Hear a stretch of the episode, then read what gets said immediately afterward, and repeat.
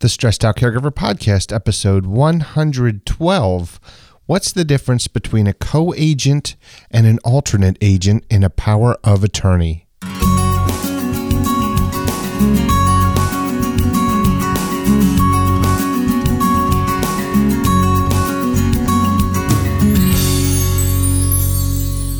Hello, everyone, and welcome once again to the Stressed Out Caregiver Podcast. I'm your host, Casey Price from thestressedoutcaregiver.com.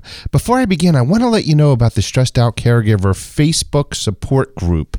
This group is available to anyone caring for an aging parent, spouse, or elderly loved one who wants to leverage the knowledge of other caregivers. It's a chance to get assistance from other people caring for loved ones and to also share what you may have learned to hopefully help others struggling with, in, with issues you may have. Ex- oh my goodness. To help others struggling with issues you may have experience dealing with yourself. I hope you'll consider joining the group and I look forward to seeing you there. Today, we're going to talk about the difference between a co agent and an alternate agent in a power of attorney.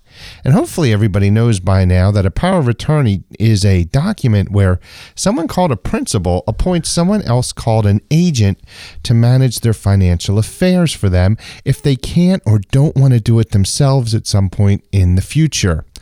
Sometimes in the power of attorney document, there is one agent named, and other times there are co agents, and very often there are alternate agents. And what's the difference between all of these agents? Well, there would be a co agent when there are two agents appointed to represent the principal at the same time.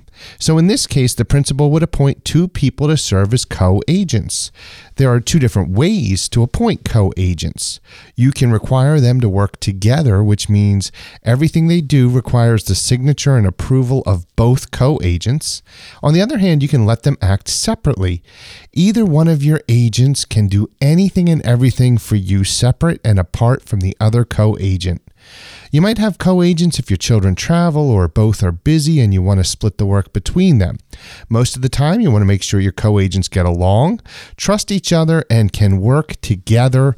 It is a bad situation when you put people on your power of attorney document as co agents when they don't get along and can't work together.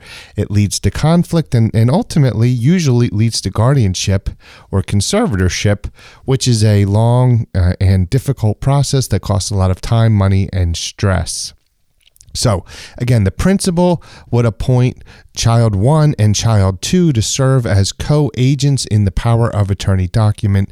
That is how co agents would appear in the document. And um, it's something that people use a lot because it is hard for one person to serve as the agent pursuant to a power of attorney. So, in many situations, we do see co agents.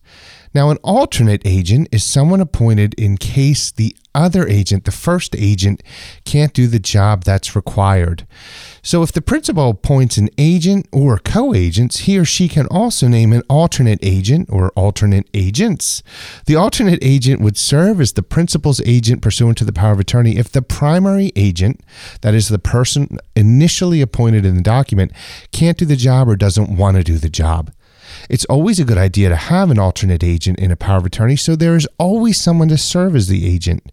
And remember, if you don't have a power of attorney, of course, um, or, or if you don't have the document itself, if you never prepared one, or if you have the document but there's no one to serve as your agent, you're going to need a guardian or a conservator. And again, that's a lot of time, money, and stress. So you want to avoid that. If you if the principal appoints uh, someone to serve as their agent, they should always appoint someone then to serve as the alternate. If the agent can't or doesn't want to serve, then the alternate can step in and assume the role uh, of agent to manage the financial affairs of the principal. Now, every now and then, someone won't have a second person they can appoint. They won't have an alternate agent because there's no one in their life that they feel comfortable appointing. And of course, that's fine. They just realize and, and have to uh, understand and take the risk that there is a possibility that if the agent can't do the job, if they pass away or, or just simply move away or, or just don't want to do it, uh, then they won't have a power of attorney document uh, in effect and they would need a guardian or a conservator. So, most of the time, of course, if someone has a valid power of attorney, they can avoid the need for a guardian or conservator. Co agents and alternate agents go a long way towards making sure there will always be someone available to serve as your agent in the future when it's needed, uh, if it ever is needed, and you'll be ready. So, thank you so much for listening today. I hope this clears up the issue of co agents and, and alternate agents. I hope you found it helpful. Remember to check out the Stressed Out Caregiver Support Group on Facebook, and you can always email me, Casey Price. My email address is Casey, C A S E Y, at thestressedoutcaregiver.com. Today, and as always, this show is based in New Jersey law. The laws in your state might be different. The content of this show is not intended to be legal advice, but rather information so you can find the help you and your aging parent, spouse, or elderly loved one need to provide each of you with the highest possible quality of life and the least amount of stress. Once again, and as always, my name is Casey Price. I am the founder and the creator of the stressedoutcaregiver.com and this podcast. I hope you got a lot out of it. I hope you really enjoy listening to it. I love sharing this information with you, and until I have the privilege of doing that again, I wish you nothing but the best.